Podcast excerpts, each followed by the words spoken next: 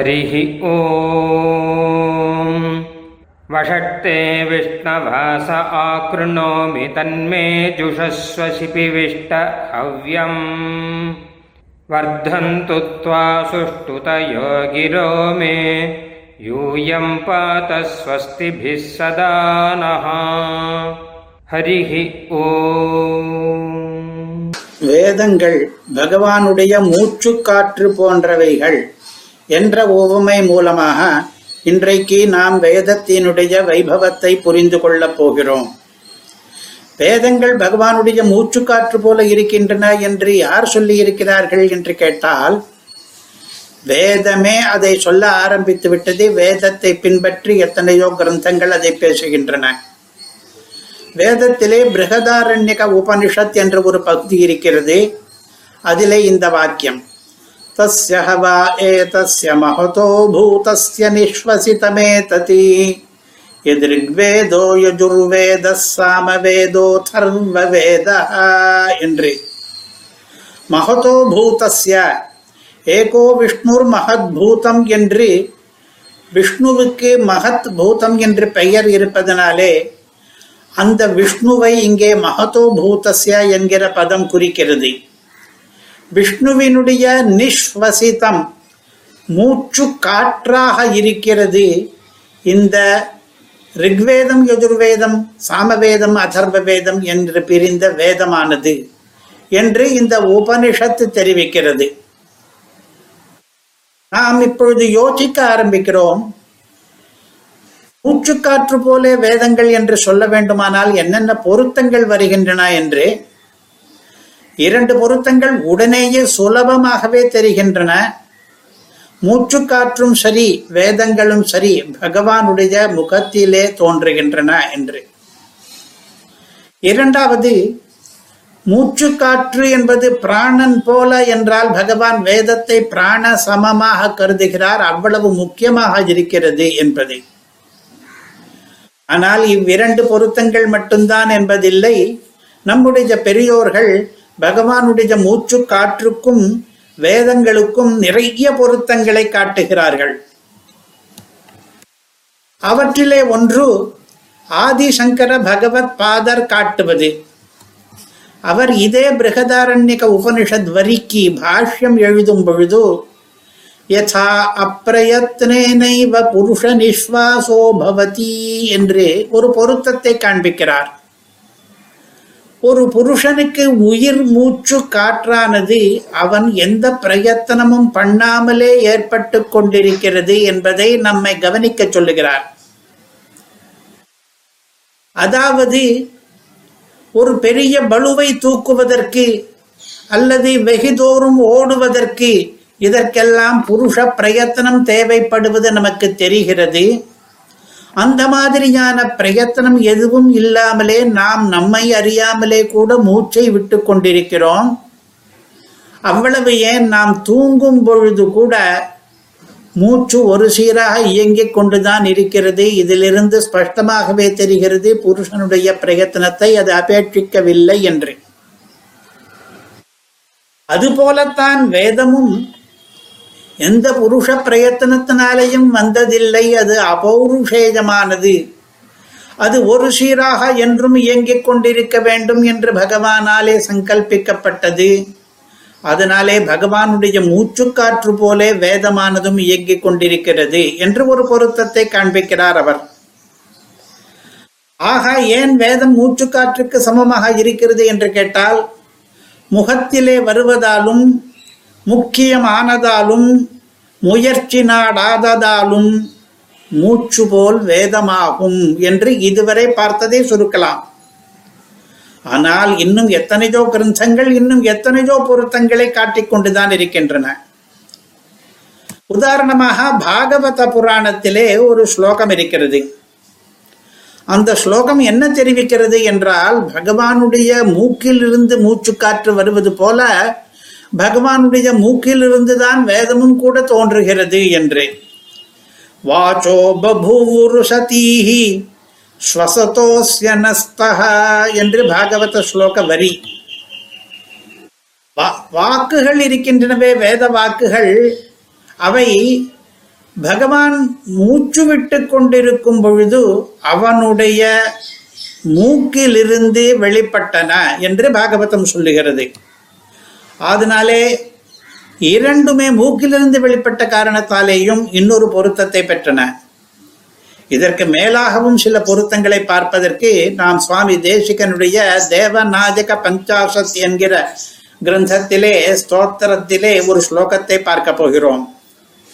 நித்யோதிதை நிகம நிஸ்வசிதைஸ்தவைஷா NASA நபஷ்டரபதே நயனாப்திஹேது ஆம்ரேடித பிரியதமா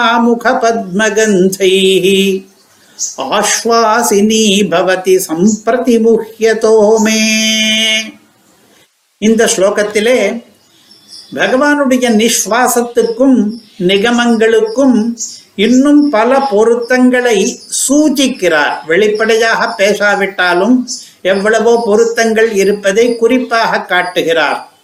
இதோ சில நித்யோதிதைஹி நிகமமும் நித்யோதிதம் நிஸ்வாசமும் நித்யோதிதம் நித்தியம் இருப்பவை நபஷ்டரபத்தே நிகமும் நபஷ்டரம் நிஸ்வாசமும் நபஷ்டரம் இவ்விரண்டுக்கும் பதியானவன் தேவநாதன்.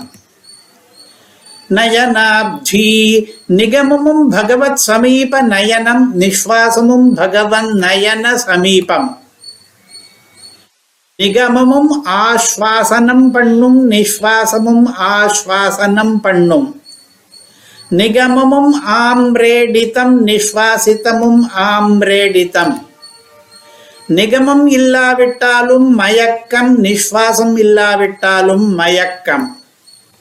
இப்படி நிகமத்துக்கும் நிஸ்வாசத்துக்கும் நிறைய ஒப்புமைகளை கூறியிருக்கிறார் இந்த ஸ்லோகத்திலே.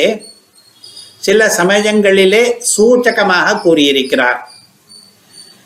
நித்யோதிதம் என்றால் என்ன அர்த்தம் என்றால் நிகம பட்சத்திலே சொல்லும் பொழுது உதித்தம் என்றால் சொல்லப்பட்டது என்ற அர்த்தம் நித்தியம் உதித்தம் என்றால் நித்யோ நித்யானாம் என்று சொல்லப்பட்ட நித்யன் என்ற பெயர் பெற்ற பகவானாலே ஓதப்பட்டது என்ற அர்த்தம். அல்லது நித்தியமும் சதா சர்வ காலமும் உதித்தம் ஓதப்பட்டது என்ற அர்த்தம். இதையே நிஸ்வாச பட்சத்திலே சொல்லும் பொழுது நித்தியம் எப்பொழுதும் சதா சர்வ காலமும் உதித்தம் என்றால் உதயம் பெற்றது என்ற அர்த்தம் அதாவது கிளம்பி வந்திருக்கிறது. எப்பொழுதுமே கிளம்புகிறது அந்த மூச்சு காற்று என்று. அடுத்ததாக நபஸ்டரம் என்பது. வேதம் எப்படி நபஸ்டரம் ஆகும் என்றால் வேதங்கள் எல்லாம் அந்தரிக்ஷத்திலே அலைகளாக ஒலி அலைகளாக இருக்கின்றன. ரிஷிகள் அந்த அலைகளை சாட்சாத்கரிக்க வல்லவர்கள் என்று ஸ்மிருதிகள் தெரிவிக்கின்றன. அதனாலே வேதம் ஆகாசத்திலே சஞ்சரித்துக் கொண்டிருக்கிறது. நிஸ்வசித்தம் எப்படி நபஸ்தரம் என்று கேட்டால் அது ஒரு வாயு விசேஷம். வாயுவெல்லாம் ஆகாசத்திலே சஞ்சரிக்கும். நம்முடைய நிஸ்வசித்தமும் கூட பெருமாளுடைய நிஸ்வாசமும் கூட ஆகாசத்திலே வாயு ரூபமாக இருக்கும். நிகமமும் ஆஸ்வாசனம் பண்ணும் என்ன அர்த்தம் என்றால் தெளிவிக்கும் மயக்கத்தை தெளிவிக்கும். நிஸ்வாசமும் ஆஸ்வாசனம் பண்ணும் அங்கே என்ன அர்த்தம் என்றால் சுவாசம் என்று இருக்கிறதே மூச்சு விடுதல். அதை ஆ ஆசமந்தாத் அல்லது ஆ ஈஷத்தாக சுவாசனம் பண்ணும் அந்த நிஸ்வாசம் என்பது. நிகமம் இல்லாவிட்டாலும் மயக்கம் என்ன கேட்டால் அறிவு மயக்கம். நிகமம் வந்து அறிவை தெளிவிக்க வேண்டியிருக்கிறது. நிஸ்வாசம் இல்லாவிட்டாலும் மயக்கம் அது என்ன என்றால் ஆளே மயங்கி விழுந்து விடுவான் மூச்சிலே தடை ஏற்பட்டதானால் பிறகு மூச்சு சீரான பொழுதோ அந்த மயக்கம் தெளியும். இவ்வளவு ஒற்றுமைகள் இருக்கின்றன. நிகமங் நிகமங்களுக்கும் நிஸ்வாசங்களுக்கும் குறிப்பாக பகவானுடைய நிஸ்வாசத்துக்கும். ஆகையாலே இந்த தேவநாயக பஞ்சாசத் ஸ்லோகமானது வேதங்கள் நிஸ்வாசத்துக்கு சமம் என்பதை பலபடியாக நமக்கு தெரிவிக்கின்றன.